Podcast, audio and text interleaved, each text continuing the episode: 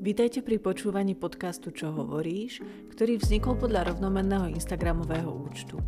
Moje meno je Zuzana Ďaďová a pripravujem pre vás tento podcast o jazykoch a ľuďoch, pretože verím, že mnohé a mnohých z vás jazyky zaujímajú a bavia. Moje hostky a hostia majú skúsenosť s lingvistikou, či už v štúdiu alebo v práci, alebo sa jednoducho ocitli v nejakej z jazykovedného pohľadu zaujímavej životnej situácii.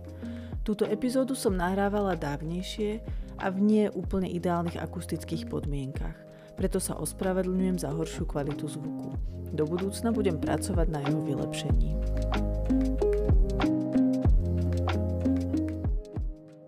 Dnešnou hostkou je Patricia Holíková, moja kamarátka, ktorá vyštudovala právo na Karlovej univerzite v Prahe a neskôr vyštudovala aj francúzsku a anglickú lingvistiku a momentálne sa venuje prekladateľstvu, takže sme sa rozhodli, že dnes sa budeme venovať práve prekladom, aké je to náročné prekladať, v čom spočíva práca prekladateľov a prekladateliek.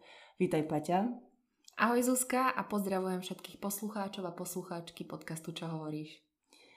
Tak na začiatok sa ťa asi opýtam. Ty si vyštudovala právo a mňa zaujíma tá druhá časť. Ako si sa dostala k jazykom? No, tá cesta začala už vlastne asi, keď som ako dieťa vždycky našla to slovo dospelých, ktoré... Mm, predstavme si situáciu, ako keď eh, máš rozhovor dospelých a nevie ti prísť na rozum to správne slovo, tak ja som bola to dieťa, ktoré zakričalo niekde tam od mamininých nôh to slovo a akoby, že vždycky som mala nejaký takýto dar.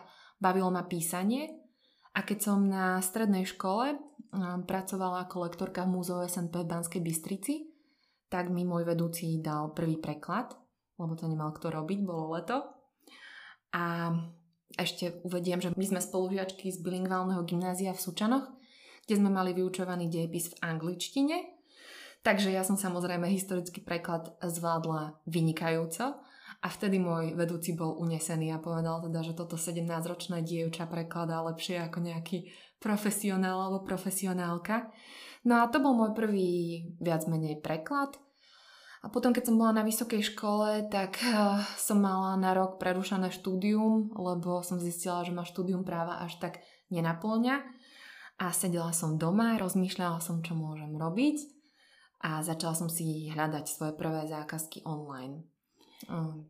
Ja ešte, ak ťa môžem prerušiť, ja si spomínam, že ty si veľa čítala a vždycky, keď som prišla na intrak e, na tvoju izbu, tak si mala pri posteli kopu asi desiatich kníh. Ja som na strednej až tak veľa nečítala, takže som vnímala ten kontrast a viem si predstaviť, že odtiaľ čerpáš veľa jazykových um, nápadov, ale že, alebo že ten tvoj talent je určite ako podporený aj týmto. Určite, ja to hovorím stále. Jednak je tam, na jednej strane je tam asi aspekt toho, že tak ako ty, tak aj ja som dieťa učiteľky, pani učiteľky. Takže som bola celkom podporovaná v tom, aby som čítala a ako dieťa som viac čítala, než sa asi hrala. Teraz je to možno naopak.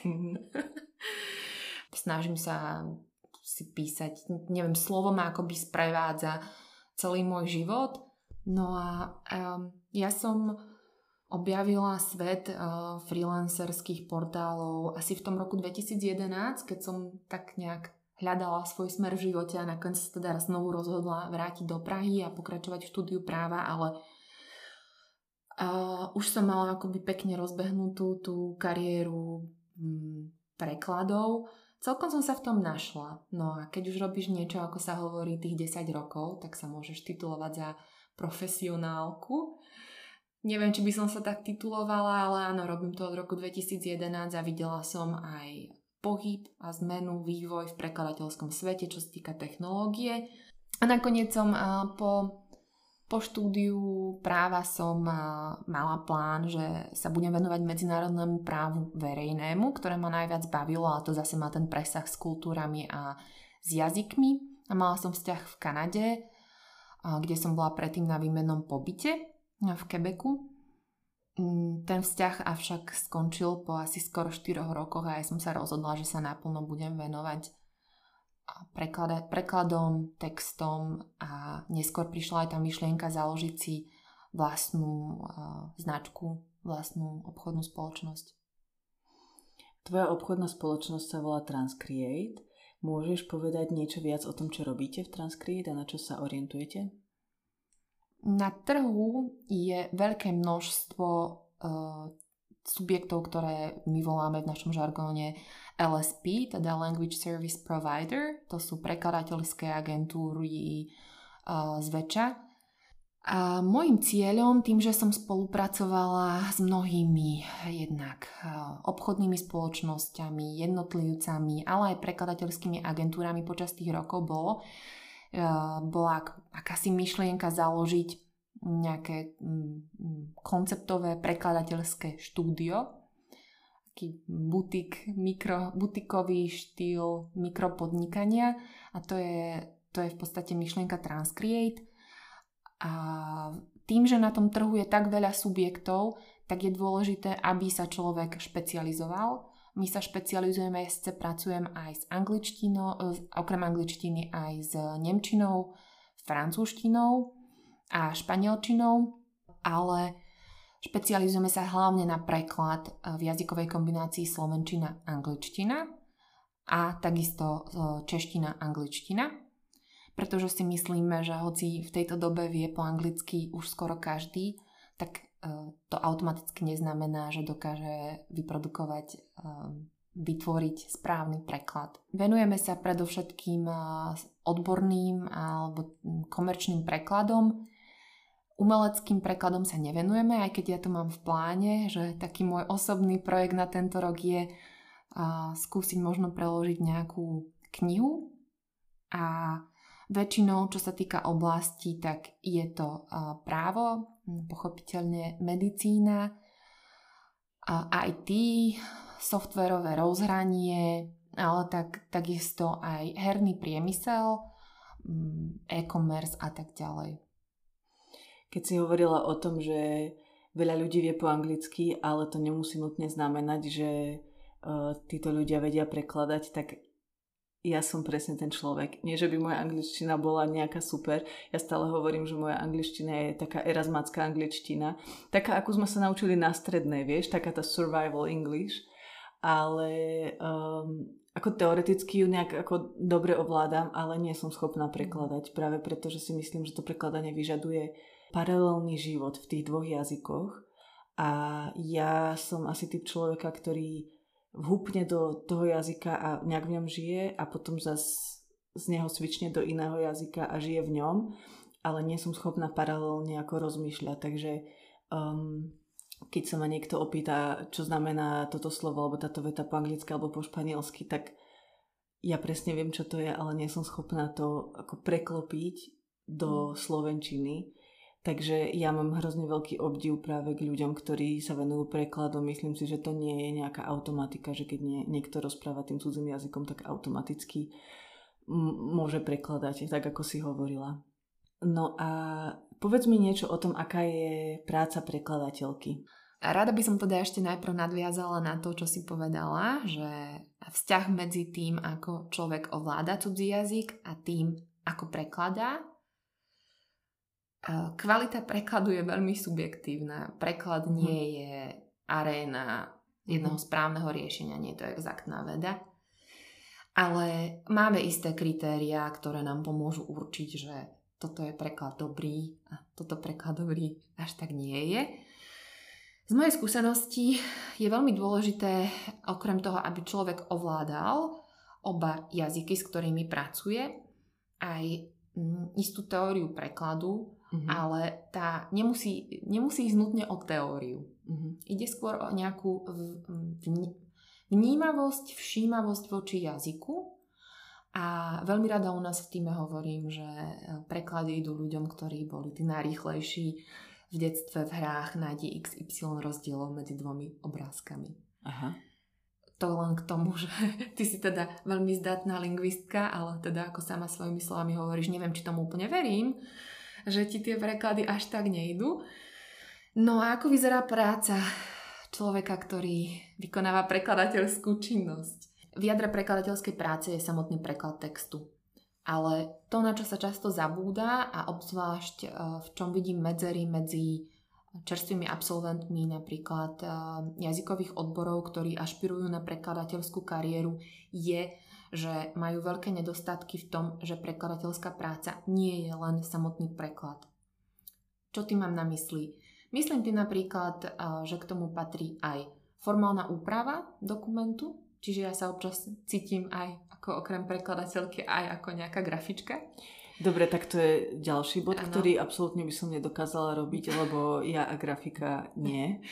Samozrejme je, je správne, keď klient eh, dokáže od, nám doručiť preklad eh, ideálne v nejakom textovom dokumente, ale mm, zase je aj úlohou prekladateľov, aby ovládali nejaké základné softverové riešenia, napríklad nástroje na optické rozpoznávanie znakov, čiže viem si pre, pre, pretransformovať, neviem, lekárskú správu, ktorú mám e, v PDF formáte do niečoho, s čím môžem robiť rýchlej, čo mi pomáha a tým pádom nevenujem väčšinu času len nejakému otrockému prepisovaniu textu a následne prekladaniu, ale e, jednoducho e, softverové riešenia mi tú prácu uľahčujú.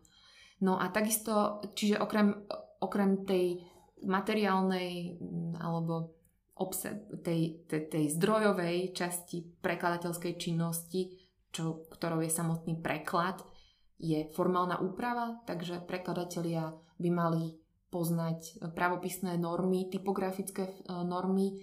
No a na záver, a to veľmi rada prizvukujem mojim, e, mojim mladým kolegom a kolegyňam v týme, je to, je to aj akési uváženie reality prekladu. A čo je realita prekladu?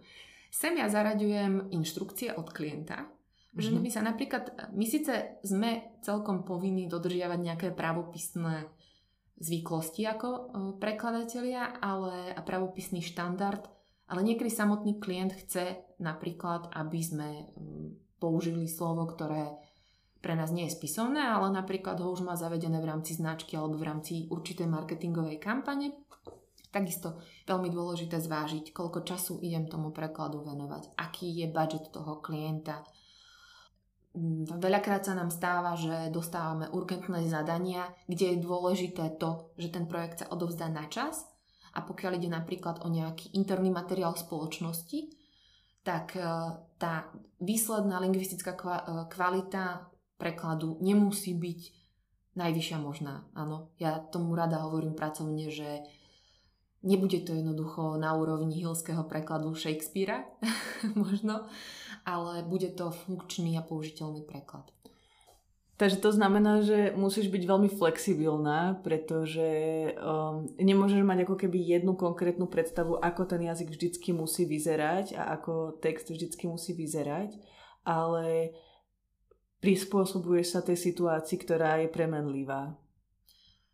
Moja každodenná realita je neuveriteľne tekutá, tak to nazývam, ale to ma na tom asi baví a asi aj preto som si našla cestu k tým prekladom od možno veľmi intelektuálne zaujímavého sveta práva a do ale veľmi tekutého a neustále sa meniaceho sveta mm, prekladania, komerčného prekladania a jazyka.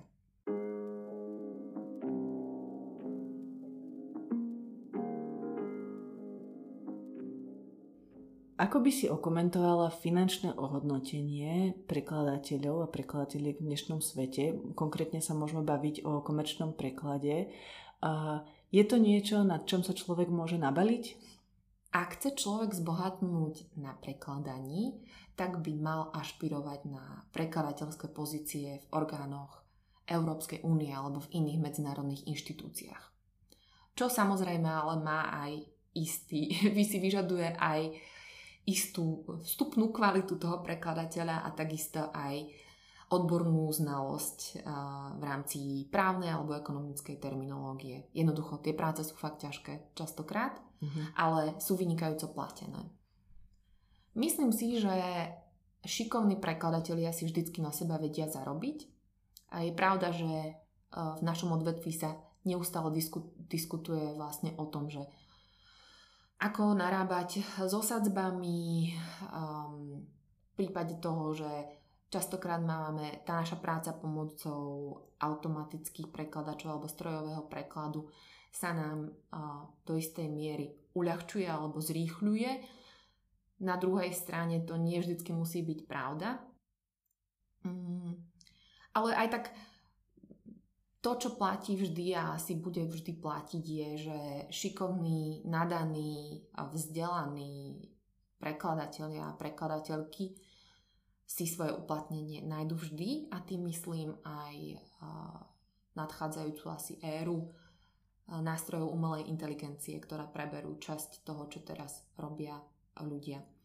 Čo sa týka sveta jazykových agentúr, v niektorých prípadoch až korporácií medzinárodných, tak musím povedať, žiaľ, za, za tie roky, odkedy sa pohybujem v tomto odvetví, mám pocit, že e, výsledné finančné ohodnotenie sa zhoršuje pre prekladateľa. A je to práve tým, že niektoré jazykové korporácie začali používať tzv. dynamické cenotvorby, čo znamená, mm-hmm. že oni už používajú prekladateľské pamäte napríklad a ty ešte stále musíš akoby venovať pozornosť tomu, že si všimneš, že toto je prekladateľská pamäť a nahodí ti to do nejakého segmentu. Ale ty si to aj tak potrebuješ skontrolovať, čiže vždycky na to ide nejaká tvoja kognitívna energia a určite pár sekúnd času, ale nemáš to započítané do tej práce. A jedna ešte e, taká vec, čo musím podotknúť, tak som dosť rýchla, robím rýchlo a robím dobre. Čo nie vždycky je prípad. Ale to neznamená, že keď niekto nerobí rýchlo, tak nerobí dobre. Áno? Uh-huh. A zase niekto, kto robí rýchlo, tak nemusí robiť dobre.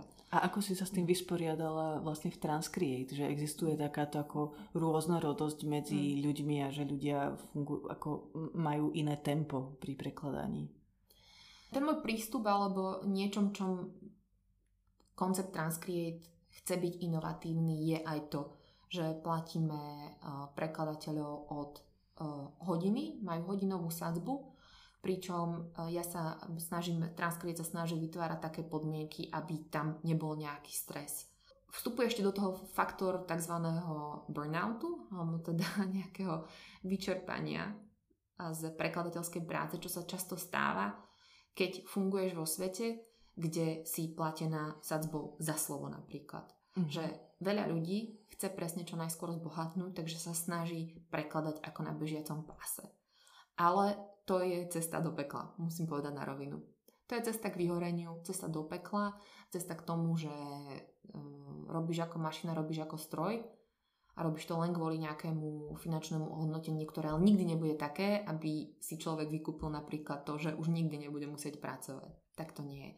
No a ten môj prístup je teda, aby Mm, aby si každý robil svojim tempom a aby nejaká naša synergia toho, že sme spolu v jednom priestore, dopomáhala k tomu, že sa pracuje niekedy niečo ide efektívnejšie, ako keby človek sedel sám doma za počítačom, niečo ide rýchlejšie, niekto si nemusí pracne niečo vyhľadávať, ale obráti sa na mňa alebo na niekoho iného, jednoducho tá tímová spolupráca.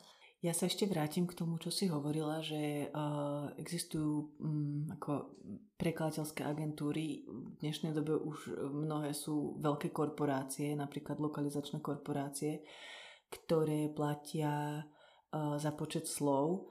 Um, ja som sa o tomto bavila nedávno s kamarátkou, ktorá v takejto korporácii práve pracuje a hovorila mi, že, že tá prekladateľská pamäť že systém, mm, ktorý zadáva ten preklad prekladateľovi alebo prekladateľke, odhadne, koľko jemu alebo jej zaplatí za ten preklad, pretože má tú prekladateľskú pamäť. To znamená, že pamätá si ten text, ktorý už bol predtým preložený, ale vie, že tam je treba zmeniť 4 veci. Takže uh, ten systém, keď to zjednoduším, sa rozhodne zaplatiť tie 4 veci. Ale presne tak, ako ty hovoríš, to predsa nie je o tom, že ja sa pozriem len na štyri slova a, a že ich, a že ich uh, preložím, ale je to o tom, že ja si musím prečítať celý ten text, či je koherentný, či to funguje, možno budem musieť zmeniť syntax a tak ďalej. A predsa len tá kognitívna záťaž, ako ty hovoríš, je väčšia, než keď mi dáš 4 slova za sebou, oddelené čiarkou a ja ich mám preložiť. Takže myslím si, že sa bez problémov môžeme baviť o vykoristovaní na tomto trhu a veľmi chválim a veľmi uznávam to, že si pristúpila na spôsob odmenovania mm, cez hodinovú sádzbu. Myslím si, že asi Nechcem povedať, že je to asi ojedinelý prípad, ale nie je to asi také typické a v dnešnej dobe, kedy sa automatizuje čím ďalej tým viac a um, podľa toho, čo som počula, v týchto korporáciách ešte neustále majú vyššie a vyššie očakávania a nároky na prekladateľstvo a zároveň platia stále menej a menej alebo optimalizujú tie systémy, aby si mohli odôvodniť, že zaplatia menej tak v tomto svete, eh, že je niekto ako ty, kto si povie, že bude mať hodinovú sádzbu, je, je skvelé a mám z toho veľkú radosť. Ja mám celkom rada akoby tie technologické inovácie, spôsob, akým nám vstupujú do našej práce. Nie som proti tomu z princípu. Áno, môžu Nepáči určite sa mi, ale prácu. keď to prispieva vlastne len k tomu, že tá prosperita, ktorú oni vytvárajú, nie je rovnomerne distribuovaná medzi všetky zúčastnené strany. Umelá inteligencia nie je len vo svete prekladu, ale v mnohých iných profesiách prináša také revolučné zmeny a vlastne vytvára neuveriteľnú neuveriteľnú prosperitu alebo úľavu od mnohých otrockých činností. No, ale prináša, prináša aj to, že profitovať z toho budú tí, ktorí tieto zdroje vlastnia mm-hmm. a na druhej strane a mnohí ľudia môžu prísť o prácu a nemusia si nájsť svoje uplatnenie na trhu práce a akoby, že celá, celý, celý ten kruh je skôr vicious, teda blúdny, zakliaty a smeruje zase nárastu nejakých spoločenských nerovností a veľmi zaujímavá myšlienka, k tomu som sa chcela dostať, je nejaké akési zdanenie týchto AI technológií, aby bola tá prosperita rovnomerne trošku rozložená, že teda keď niekto používa niečo, čo nám do istej miery berie prácu alebo nám vlastne ju tak optimalizuje, že už len my sa stávame ako si, ako si len jednou súčiastkou, aby sa zabránilo narušeniu akejsi spoločenskej kohézie, tak, uh, tak aby sa to vrátilo späť tej spoločnosti, ktorá zase môže investovať aj neviem do myšlienok základného príjmu a tak ďalej. Ale to som veľmi odbočila. Akurát ešte na záver tejto otázky chcem uh, poďakovať za to, že si že si vôbec spomenula mm, technológie a to a jazykové korporácie. Určite nie som jedna z tých, ktorá by proti ním rebelovala a robia veľa dobrého. Mm, väčšina z nich vlastne sú za vývojom rôznych týchto softverov, ktoré potom používajú aj prekladatelia a ostatné, ostatní, ktorí sa venujú nejakej jazykovej profesii. Samozrejme častokrát za poplatok, ale mm, Chcela by som vidieť, aby, aby plošne tie sazby možno rástli aspoň, aspoň s tou infláciou, čo úplne tomu tak nie je. Teda áno, tak veľmi polopatisticky povedané, keď som začala prekladať v roku 2011, tak som mala viac menej rovnaké sadzby, ako mám teraz. Čo je neuveriteľné, pretože posunuli sme sa o 12 rokov a ešte tu máme situáciu, ktorú máme, takže obrovská inflácia. Ja si myslím tiež, že e, je úžasné, že existuje aj umelá inteligencia e, alebo aj všetky tieto nástroje, ktoré pomáhajú prekladateľom a prekladateľkám mm, zautomatizovať tie veci tak, aby nemuseli opakovať stále tie isté preklady. Ja keď som videla mm, pár rokov dozadu, ako funguje, neviem čo to bolo, nejaký prekladateľský software, tak som mala slzy na krajičku, pretože samozrejme um, proste ja som predtým prekladala takým spôsobom, nikdy som neprekladala za peniaze, ale keď som prekladala, tak to bolo, že nejaké vety niekde v nejakom texte a videla som, že sa to dá robiť štrukturovanie, že ten software si pamätá, ako som preložila naposledy, takže teraz mi to už rovno zopakuje. A je to úžasné.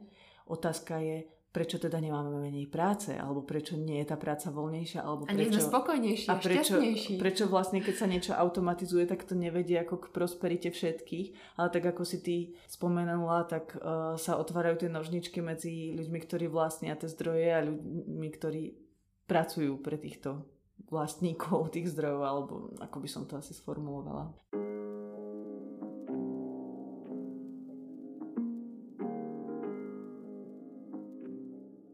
Prejdime ale ešte naspäť od technológií ku nejakému takú, takému ľudskému aspektu prekladov. Čo je pre teba na prekladoch najťažšie a čo ťa na nich najviac baví alebo čo ti príde pekné na prekladaní? Jedna z najťažších vecí je určite to, aby si človek zachoval proficiency, teda nejakú dôstojnú úroveň v oboch jazykoch, s ktorými pracujem. Ty si to už načetla skôr teda tie interferencie sú veľmi ťažké. Ja som teda človek, ktorý nie je v obľúbe tých, ktorí nemajú radi používanie anglicizmov napríklad, lebo ja s tým pracujem, väčšina mojej obchodnej komunikácie je v angličtine a ešte keď som mala partnera, s ktorým sme sa teda bavili po anglicky, pre mňa bolo až nemožné povedať 5 vied a nepovedať pritom jedno anglické slovo. Takže to je určite e, veľmi taká zásadná vec. A to, čo mám na preklade najradšej, eh, pre mňa je to tá sloboda, pre mňa je to tá voľnosť projektov, tém. Mám pocit, že, že som niečom odborníčka na všetko. A teda musím sa takto na menej formálnu uh, nôtu priznať, že počas rokov svojej praxe som sa skutočne dostala k prekladom veľmi obskúrnych textov od porna na vysokej škole. To bola ale, upresním, menšia zákazka a teda to si asi nevyžaduje až takú bohatú slovnú zásobu, ale teda prekladala som napríklad pro bono lekárske správy chlapca, ktorý bol v poslednom štádiu onkologického ochorenia, ale mal ešte šancu ísť na liečbu do Spojených štátov, takže potrebovali celú dokumentáciu preložiť do angličtiny a nakoniec teda um, sa podarilo mu pomôcť. A teda už medzi nami nie je, ale dokázal ešte vďaka tomu, že ho presunuli teda zo slovenskej nemocnice do štátov, kde mal tetu prežiť ešte ďalšie 3 roky života celkom šťastí. Keď sa bavíme o prekladaní, tak uh, nutne sa musíme baviť aj o rozdielnosti v jazykoch, ale nielen o tej lexikálnej, čiže na úrovni slovíčok, ale jazyky sú rozdielne aj na úrovni morfologickej, takže sa bavíme o koncovkách, časovaní, skloňovaní alebo syntax, takže vetná skladba. No a to ma navádza na moju ďalšiu otázku. Vieme, že sú jazyky, ktoré sú viac rodovo vyvážené, ako napríklad angličtina, tým, že oni nemajú tri rody a napríklad podstatné mená, prídavné mená sú častokrát uh, rodovo vyvážené alebo, ne, alebo sú rodovo neutrálne. Zatiaľ, čo slovenčina je extrémne flexívny jazyk, to znamená, že máme tri rody, máme skloňovanie podstatných prídavných mien, máme časovanie slovies, ale najmä ma zaujímajú asi tie podstatné a prídavné mená. Už asi vieš, kam tým mierim. Chcela by som sa opýtať na to, ako bojujete s tým, keď e, prekladáte z nejakého jazyka, ktorý je relatívne rodovo neutrálny, alebo je nejaký vyváženejší, do slovenčiny, ktorá, ako vieme, e, tú rodovú, vyvá- rodovú vyváženosť je ťažké dosiahnuť a človek to musí robiť veľmi zámerne a veľmi cieľene. A myslím si, že obe máme rovnaký pohľad na generické maskulínum a to je to, že nie je neutrálne, aj keď to jazykoveci a jazykovedky nie častokrát radi hovoria. Tak ako bojujete, vlastne či je pre vás dôležitá rodová vyváženosť v prekladoch? Áno, keďže som očividne žena a snažím, veľmi ma zaujíma čosi ako female entrepreneurship, čiže nejaký možno, že pohľad na podnikanie a biznis a prosperitu nie len cez čísla alebo čisto analytický pohľad, ale skôr možno, že aj z hľadiska sustainable economy, ktorá má um, v jadre aj princíp inklúzie ako hodnoty, tak princíp inklúzie je pre mňa osobne veľmi dôležitý a je aj v jadre Transcreate tým konkrétnym stratégiám, tým, že ja som človek praxe, by som povedala, že mám veľmi rada, keď prekladám text a na úvod, samozrejme oslovenie je veľmi dôležité. Oslovenie je niečo, je to, je to niečo, čím akoby podávam niekomu ruku. Takže keď adresujem obchodný newsletter alebo oslovujem široké publikum, tak si myslím, že je vhodné buď použiť nejaký opisný tvar, teda napríklad, ktorý ale väčšinou vyznieva dosť komicky, akože milé osoby sledujúce túto stránku, to asi nie, ale tak Uh, milí poslucháči, milé poslucháčky alebo naopak. To sa mi zdá fajn. A potom už nemusím otrocky uvádzať obe formy. Zdá sa mi to ako veľmi tá, taká zlatá stredná cesta. Uh-huh. Áno, že sme zdvorili, ukážeme, že vieme o tom, uh-huh. že adresujeme aj, adresujeme aj ženy, aj mužov ale neskôr teda prichádzame k tomu, aby sme nezneli trapne a aby ten text nepôsobil trapne. Ťažkopádne. Tak, presne, aby nepôsobil ťažkopádne. Musím povedať, že ty s tvojím backgroundom, anglicizmus, v, hisp- v, v hispanskej kultúre a v španielčine asi sama vieš, že oni to majú jednoduchšie, takisto aj francúzština, že to mm. dokážu dobre robiť cez tú hviezdičku. Mm. A nemení sa im častokrát mm. ten uh, slovotvorný základ. Mm. U nás je to ťažšie. Aj tak si však myslím, že dôležitejšie možno než to, že sa to 100% používa, je tá snaha a hlavne citlivosť voči tej téme v nás. Pretože, pretože jazyk je len, jazyk je len nos, nosič. Jazyk je médium hlbších vecí, je to výrazový prostriedok a keď citlivujeme v jazyku k nejakej téme, tak to znamená, že citlivievame k tej téme aj v skutočnosti.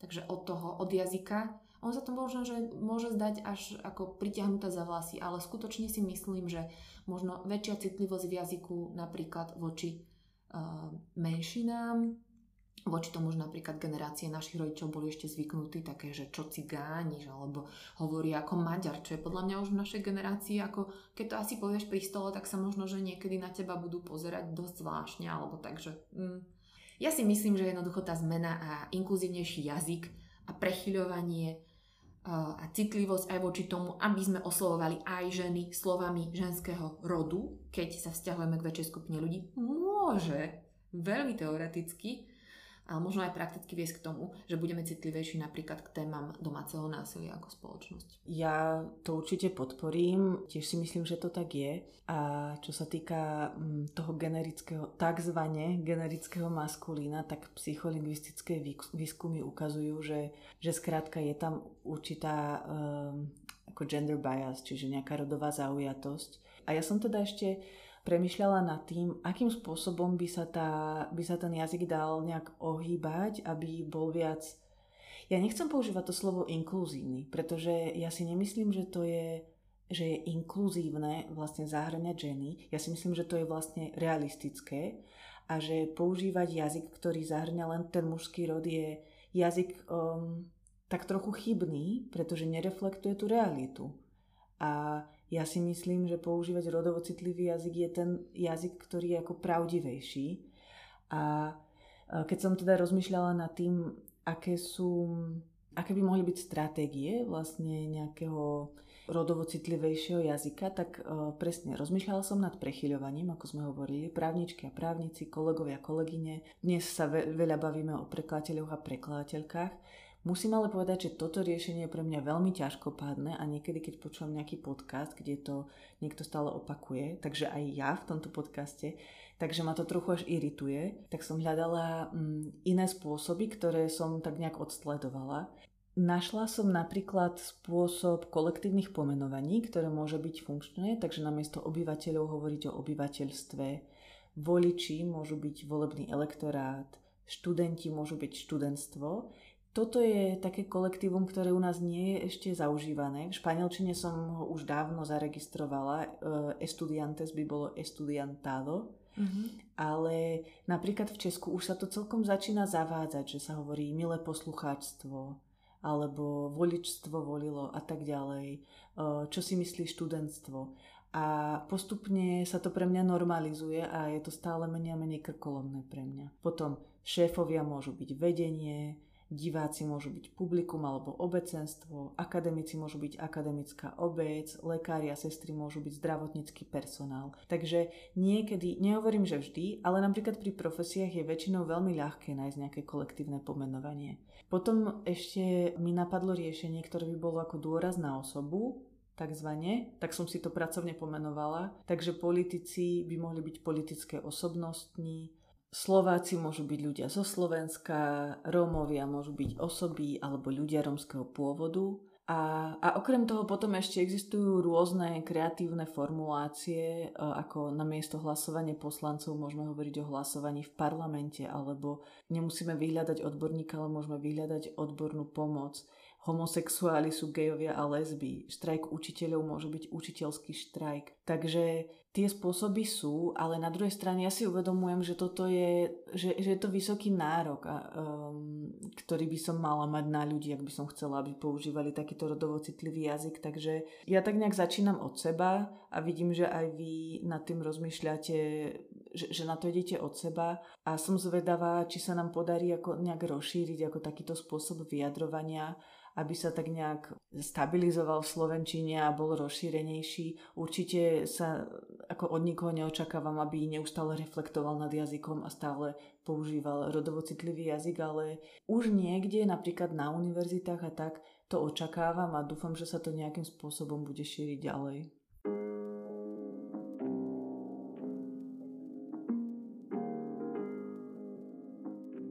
Aké boli najpodivnejšie zadania, aké si dostala ako prekladateľka? Tak, tu by som spomenula najprv, a že nechcem vyznievať akože etnofóbne, nechcem vyznievať eurocentricky, ale musím povedať, že tieto zadania majú jedného spoločného menovateľa, a to je väčšinou azijský kontinent. Uh-huh. Čiže uh, uh, je to možno, že ani to nie je, samozrejme nie je to tým, že, že koncovým klientom sú buď čínske, alebo indické, alebo pakistanské spoločnosti, ale majú spoločného menovateľa tieto projekty častokrát, že chýbajúce inštrukcie alebo chýbajúci kontext. Takže vlastne my dostaneme, že mm, teda nie je nám ozrejmené ani, na čo bude ten text použitý. No a toto e, by dosvedčila určite čas môjho týmu, že sme asi pred zhruba rokom robili na preklade, kde bolo snať 10 tisíc slov alebo krátkých vied, ktoré vlastne človek preložil, odklikol a nasledovalo ďalšie, že to ani nebolo v žiadnom prekladateľskom softveri a boli to hrozné kuriozity, akože napríklad pes sa pomočil. A teraz ty to, uh, teda v angličtine, ty to preložíš a ideš ďalej. A my sme fakt nevedeli, že na čo to je. A naša domnienka je, že to mohlo byť na nejaký zber dát mm-hmm. alebo prekladateľskej pamäte, ale tie segmenty boli nesúvislé, nedávali vôbec zmysel, boli akože totálne random, sme mm-hmm. povedali hovorovo. A potom ešte taká zo smutnejšieho súdka obskúrna zákazka mi prišla bol toto text. Vyzeralo to, ja si myslím, že to bolo niečo ako pamflet, ktorý mm-hmm. obhajoval islamský štát a násilie na ženách. Wow. A to som samozrejme odmietla. Mm-hmm. Veľmi desivé je, že uh, ten budget, ktorý bol ponúkaný, bol veľmi vysoký, ale ja som to samozrejme odmietla. Ak teda môžem, tak ešte by som spomenula, že okrem um, boli aj také veľmi pekné projekty a napríklad uh, som pred pár rokmi prekladala korešpondenciu pani, ktorá ehm, proste bola to rodina z východného Slovenska, židovská, e, tá star, tej staršej pani ako jedinej z staršej generácie sa podarilo prežiť aj holokaust a ostatná rodina, ktorá prežila, sa presťahovala do Izraela a do Kanady. Uh-huh. A oni teda nejak po rokoch e, ešte našli kom, listy písané, a konverzáciu s touto pani, ktorá tam zostala a chceli, aby sa aby sa presťahovala za nimi buď do Kanady alebo do Izraela, ale ona potom zanedlho zomrela a ja som teda prekladala tú korešpondenciu a bolo to veľmi dojímavé, bolo to veľmi zlaté a ešte to bolo aj lingvisticky zaujímavé, lebo to bolo z východu a boli tam až že rusínske výrazy alebo mhm. dobové výrazy. Mm-hmm.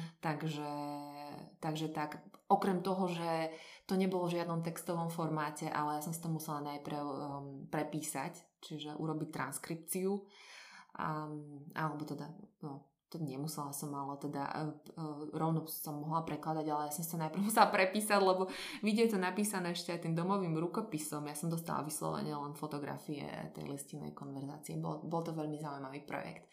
Takže aj takéto radosti prináša prekladateľská práca. Výborne, tak ja držím palce, aby sa vám, tebe a aj tvojej firme, tvojim kolegom a kolegyňam, aby sa vám darilo v prekladaní, aby ste mali veľa zaujímavých zákaziek a ďakujem, že si prijala pozvanie do dnešného dielu. Predtým, než sa ale rozlúčime, tu máme ešte rubriku A to sú rýchle otázky.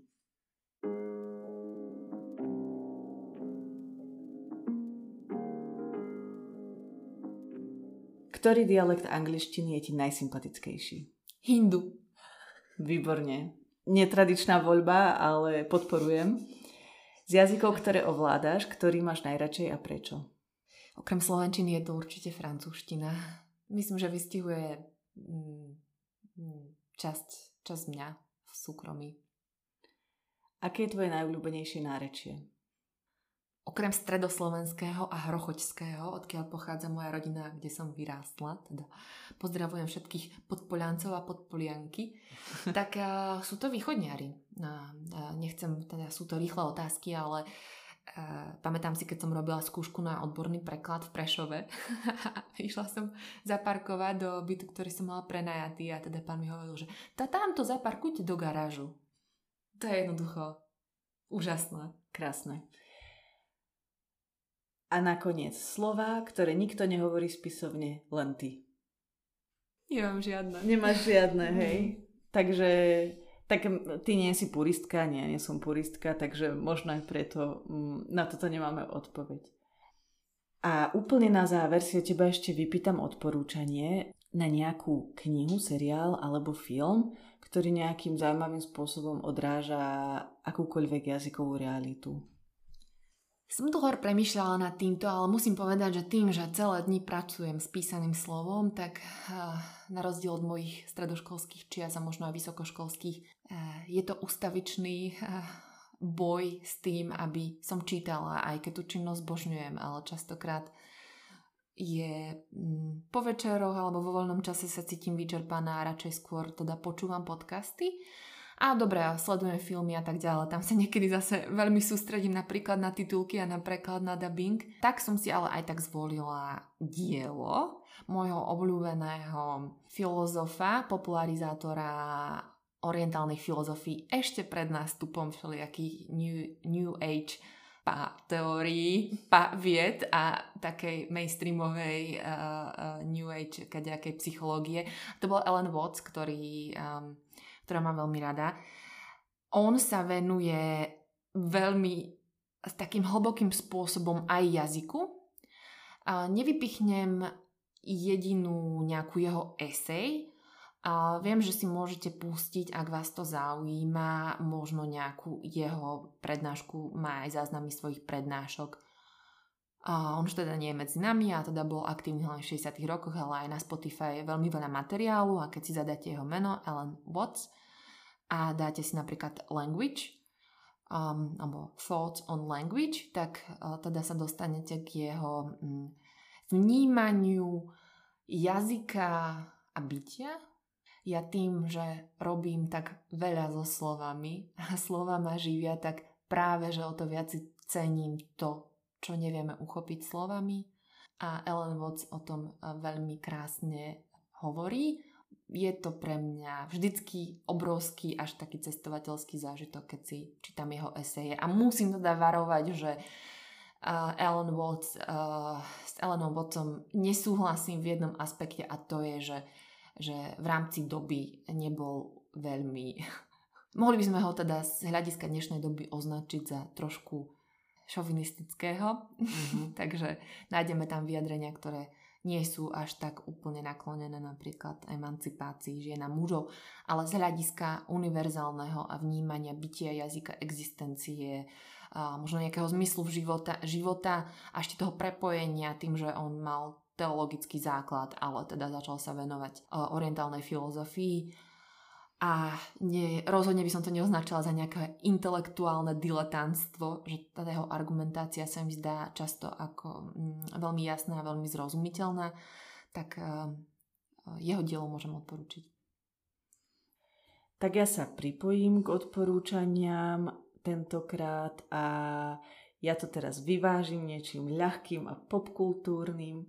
A to je seriál Mo na Netflixe, ktorý je o Mohamedovi Amírovi. Je to stand-up komik, ktorý pochádza z Palestíny a je to tak trochu autobiografické o tom, ako žije v Spojených štátoch neustále čaká na to, kým získa pás, trvá to už 22 rokov, takže nemôže legálne pracovať. Je to svojím spôsobom taká sociálna dráma o americkej spoločnosti, zároveň je to ale veľmi komické a veľmi dobre to práve mieša tieto dva, dva aspekty. To, to komično a, a tú ako ťažkú situáciu imigrantov a imigrantiek v Spojených štátoch a postava jeho priateľky je práve hispánka, je to mexičanka. Takže dva jazyky, ktoré tam neustále počúvame je arabčina a španielčina a oni ešte, on, ešte medzi sebou občas prehádzajú aj španielské slova, pretože on hovorí trochu po španielsky a v podstate takí tí Mm, nadreprezentovaní bieli ľudia, ktorých sme vždycky vydali v mm, tej seriálovej produkcii, tam moc nevystup, nevystupujú, takže sa ocitáme ako vo svete nejakých e, národnostných, ale aj jazykových. A pre mňa z jazykového hľadiska to bolo úžasné, pretože mám rada arabčinu aj španielčinu, takže som si to veľmi užila a navyše si myslím, že ten seriál je vynikajúci. Takže to je za mňa. Tak my sa s vami už rozlúčime. Paťka, ešte raz ďakujem, že si prišla, bolo to veľmi fajn a dúfam, že sa stretneme ešte v nejakom, nejakej inej epizóde. Budem veľmi rada, slečna, čo hovoríš. Čau. Ďakujem.